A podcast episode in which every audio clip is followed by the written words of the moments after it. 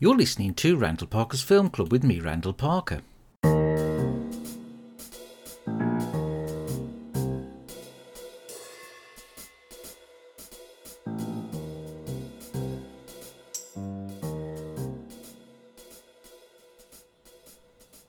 On this week's Film Club, we'll be trawling through the usual bag of knackers, uh, like films that Walter I would like to see, emails, and as a bit of a treat, we've got a brand new section for you, but a bit more about that later on.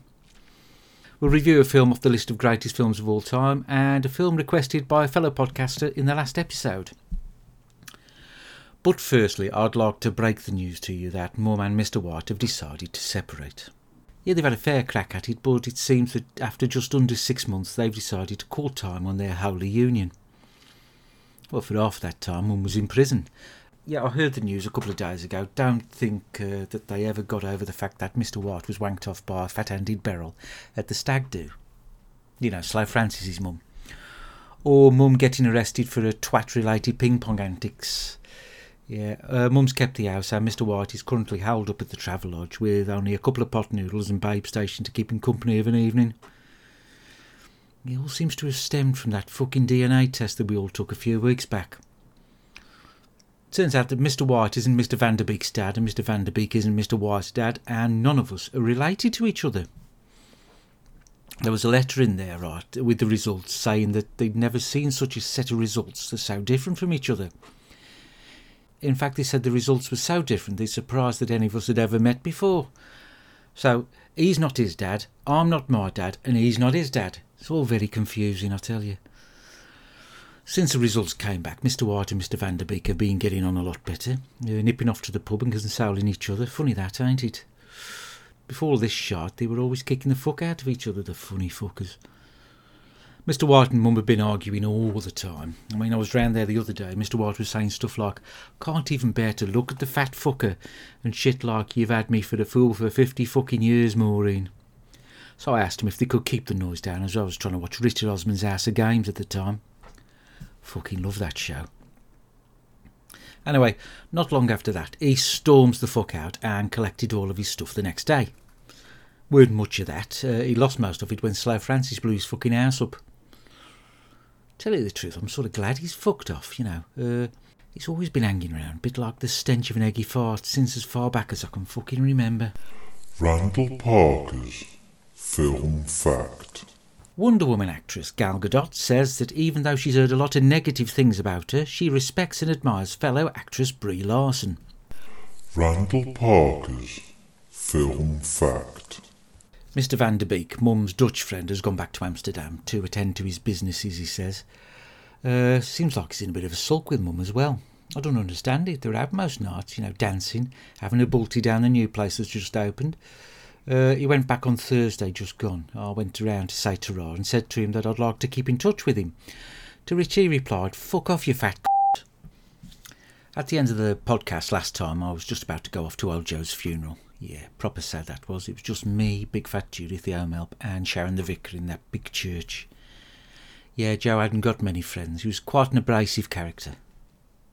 What a great way to describe someone. Abrasive. Abrasive. Sort of conjures up all sorts of images in your head, doesn't it? Uh, we sung a couple of hymns. Uh, Sharon the vicar read a couple of poems out, uh, sung a couple more songs, and then bunged him in the ground and back here for a cup of tea and a couple of four-finger Kit Kats. Yeah, Sharon the vicar followed us back to my place and then banged on about heaven and hell for fucking ages. To be honest with you, out of the two, hell seems more like my bag. All those goody-goody people up there in heaven acting like they're fucking better than you. Whereas in hell, with all that misery and being downtrodden, sounds more like my cup of tea. Let's face it, living in Edgeby for the last fifty fucking years, you know, it's the fucking same thing, innit? Anyway, it's all fucking bullshit, ain't it? The following Monday, the council were next door, clearing out his gaff, chucking all his rubbish into a skip, ready for the next fucker to move in. Tell you what was sad, though, was seeing all of his valuable stuff laid out for everyone to have a good look at. Well, that was when I was down at the car boot sale the other Sunday, when Big Fat Judith was flogging off his knick-knacks. I'd be pleased to hear that after an extensive search, he did manage to finally track down his jar of special fifty p's. She's been looking for that for fucking years, apparently. I had a letter about Joe the other day as well, yeah. All formal looking like, didn't bother to read it properly, binned the fucking thing. Probably some fucker wanted me to settle all his debts. That'd be typically the old sod, wouldn't it? Emails. Right, so emails. Uh, we've got... Can you smell shit? Have you trod in dog shit? Yeah, sorry about that. I was hoping you wouldn't notice. You were going to sit there with shitty shoes on, hoping I wouldn't fucking notice. Doesn't smell that bad. Take them off and put them by the back fucking door. For fuck's sake, who sits in someone's house with dog shit shoes on? Jesus Christ. Anyway, emails. We've had a fair few, so let's crack on. The first one goes. Dear Randall, I am an amateur time traveller and have yet to travel in time, but I am constructing a machine in my lockup. Before I set off on my maiden voyage, I have been doing some research onto the peril of changing the past. I have been gauging people's opinions and was wondering what your take on it all is. Do you think that a time traveller is unable to change the past, and if it is true that the past has happened in a certain way, then it is impossible for the past to have occurred in any other way, and a time traveller would not be able to change the past from the way it is? They would only act in a way that is already consistent with what has already happened. Or conversely, are you of the opinion that time travel is what is known as a causal loop, a loop in which the future event could cause the past event, in which in turn could cause the future event? Both events would then exist in space-time, but their origin would be unable to be determined. I would love to hear your thoughts on the subject.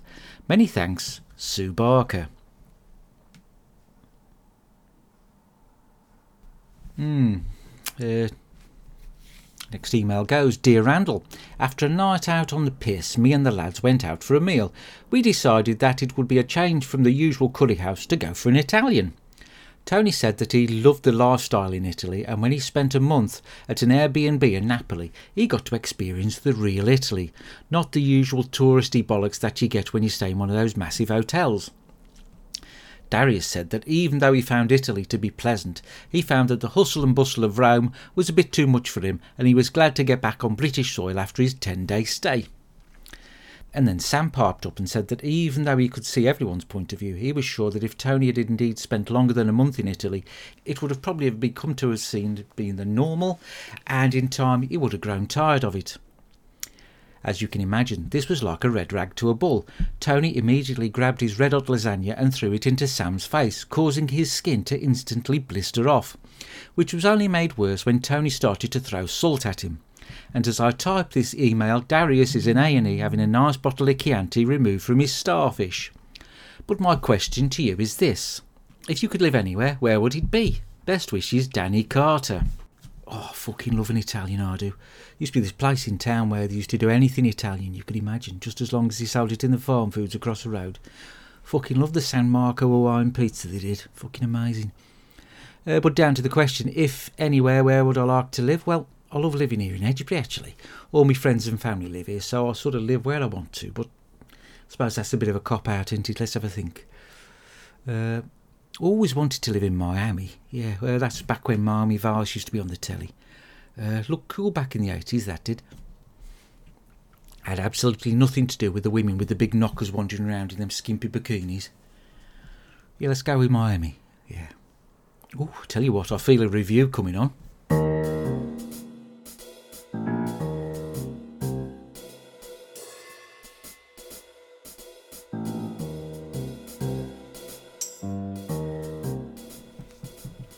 So on to our first film this week. Uh, it's from twenty nineteen. It's called Parasite, and I think it won the Best Picture Oscar. Now, it's directed by Bong Joon-ho.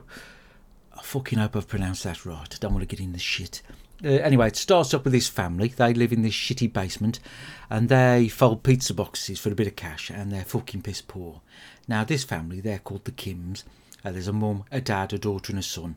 And this family, right, uh, the daughter's mate says to her, why don't you pretend to be a teacher and become a tutor for the, some posh folks who are called the Parks? And that's what she does. Now, she's dead good at it, and the Parks don't realise she's from a piss-poor family, and after a while, they decide it'd be a fucking good idea to all get jobs and work for the posh family.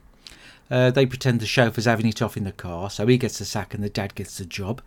Then they pretend the housekeeper has T B, so she gets the sack, and then the mum gets the job, and the son, um, can't fucking remember what he does anyway. Anyways, all of the Kim family end up working for the Park family, and they're having a fucking great time, and the Parks decide to fuck off on holiday, and when they're gone, the Kims move into their posh house and fanny about having a great time.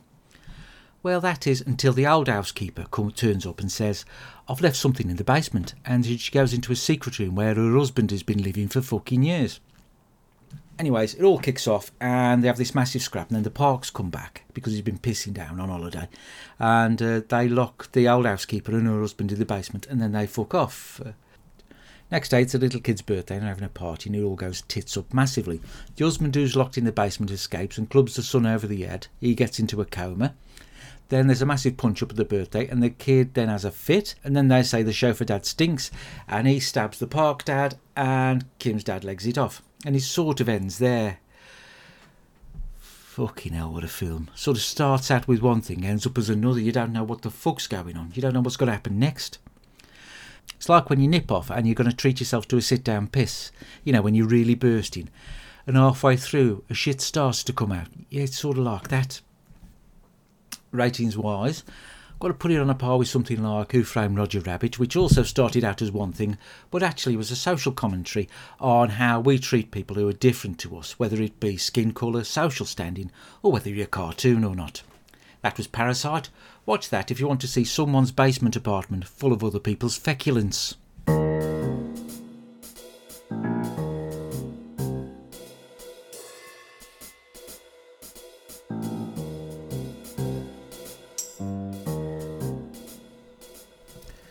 Slow Francis and Donna the daft lass are still engaged. Neither of the dozy pricks coming to their senses yet. Uh, they've booked the dog and partridge for the engagement due next Friday night. Should be shit. Uh, Mum said I've got to fucking go. I don't know why. What with Mister White fucking off, it's not like we're stepbrothers anymore, is it?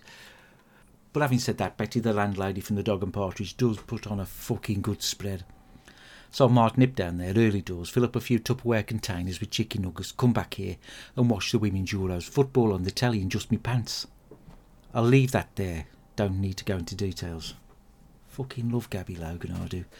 Uh, still can't believe it. Donna and Francis making the beast with two backs. Turns your fucking stomach, don't it? For fuck's sake and the sake of mankind, I hope they don't fucking reproduce. For everybody's sake, they should both be fucking sterilised. Perhaps I'll put that in my election manifesto. I mentioned before that he asked me to be best man, to which I told him to fuck himself sideways. So he's asked Grandmaster Steve-O, or as you may know him, Giacomo, you know. Tell you what, if that fat fucker's the best man, then the old mankind's fucking doomed, isn't it? Films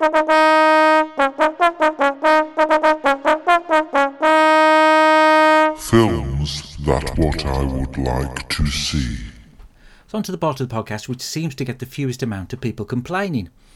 Although we did get a letter off Disney once telling me to keep my hands off their intellectual properties. Uh, that's right, it's films that what I would like to see. Now this week's film is called The Banker. Now there's this fella, and he's a bit of a quiet bloke, nice sort, uh, what works in a bank. And one day he's coming home and he sees this woman and she's getting a hard time off her boyfriend at the bus stop.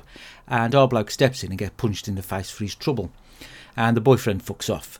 The woman thanks him and they start to chat, and she says that she's got nowhere to go now because her boyfriend's, you know, punched him in the face and everything. And he says, well, you can stop at my gaff if you like. No funny business. I've got loads of room. Anyway, she does stop there, and after a while, you know, she makes him come out of his shell and become a bit of a better person, and they ultimately end up banging, and they're now boyfriend and girlfriend. Then there's this hold up at the bank, and he becomes the hero and wrestles one of the bank robbers to the floor, and it turns out to be his girlfriend who was just banging him to get information out of him. Oh, for fuck's sake, I've told you the fucking twist there. There's no fucking... Oh, fucking hell. For fuck's sake, let's knock this on the head. It's a fucking good idea as well, that was. Fuck. Films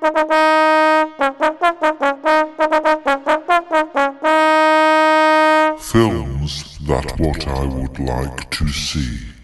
As you will undoubtedly have heard, I am standing in the local by-election for Edgebury on the eighteenth of August. Be interesting to see how things unfold now Boris is fucked off. Uh, I'm standing as an independent candidate. Don't want to be tied to anyone else's policies, do I? Uh, my current manifesto is reopen the swimming baths in town. Close the library. Let's face it, when was the last time you were in there? Uh, Tommy Slippers only uses it as his own personal living room, the dirty old teat. sits in there, hogging their copy of Take a Break for fucking hours on end, then comes over to you and tells you the stories and ruins the surprise for you. Ooh, she was raped by a ghost that turned out to be a dead brother's mate. Fucking prick. He's been sacked from the chippy. They caught him taking a shit behind the bins, stating he hasn't had an inside shit since Daniel Beddingfield was number one. What else? Uh, oh, yeah. Making the Edgebury pie a protected status food thingy. You know, like Cornish pasties is, and, um, yeah, other things, yeah. And that's it for now. Oh, and sterilise Francis so we can't have fucking kids. Uh, you'll be pleased to know that Big Ken has finally surfaced from his bedroom sulk. There's only so much dark web Bavarian porn one man can handle. He's even started talking with a Nuremberg accent now, the fucker. Anyways, he's surfaced and he's now in full control of the campaign, and later next week, Gally Southgate and a few of his mates from Manchester Poly are coming down, and we're going to go door-to-door gauging opinion. Should be a bit of a laugh. What isn't a laugh, though, is that Ken will only be my campaign manager if I let him sing a song at the end of this episode. I fucking knew this was going to happen, you know. Uh, now, he wants to sing his song that he's written for the Eurovision Song Contest, The Sun Shines Out of Your Arsehole. Now, he's got dead excited that he's got down to the last four hundred sixty-two acts to represent the U K at next year's contest in May twenty twenty-three. But after digging round on the internet, it isn't such an amazing feat, as they've only had four hundred sixty-two songs entered. I bet Ken's was the only one on a fucking cassette too. Uh, so you've got that to look forward to at the end of the podcast, or you could just turn off after I said ta-ra for a bit, probably for the best. Randall Parker's Film Fact. Thor actor Chris Hemsworth has begun legal action against the makers of Bovril, trying to force them to reveal how it's made, stating they can't keep things like that secret, we have a right to be able to knock this up at home. Randall Parker's Film Fact. Quick shout out to Kung Fu Dan, whose ongoing campaign against the woman with a boss eye, George in Asda, continues.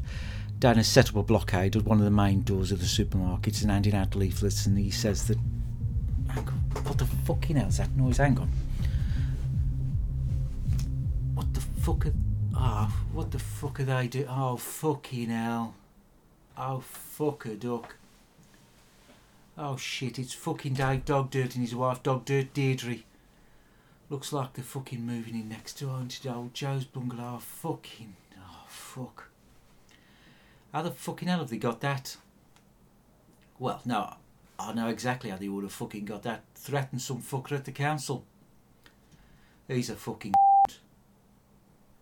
She's an even bigger c***. Oh, fucking hell. Oh, fuck. That's all I fucking need, them two tossers next door.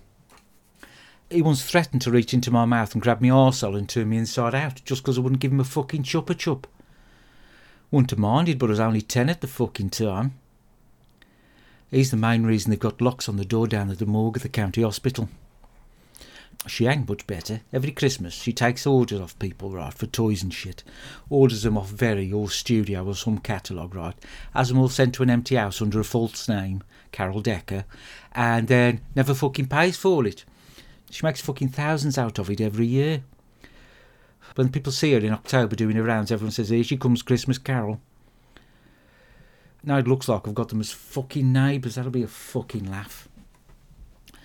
They'll be round a bit later to borrow a cup of sugar, but they won't fucking knock. Now they'll just pick the lock, sneak in, take the fucking thing. Later on, when I'll be there putting a teaspoon of sugar on my Rice Krispies, the old fucking bag'll be gone. Oh, fucking hell. Film fuck-ups. Right, pissed me off, that has. So I thought we'd try something new out, a section I came up with just before I stroked one off in the bath last Wednesday. Don't know why I told you that, but hey-ho. Uh, I was thinking about how films are made, right, and the amount of time and energy and money that go into them. And yet sometimes fuck-ups happen, you know. You know, they slip through the net, sort of, don't you know, when, like a bloke's holding an egg sarnie in one hand, right, and the camera changes and he's holding it in the other hand, that sort of thing.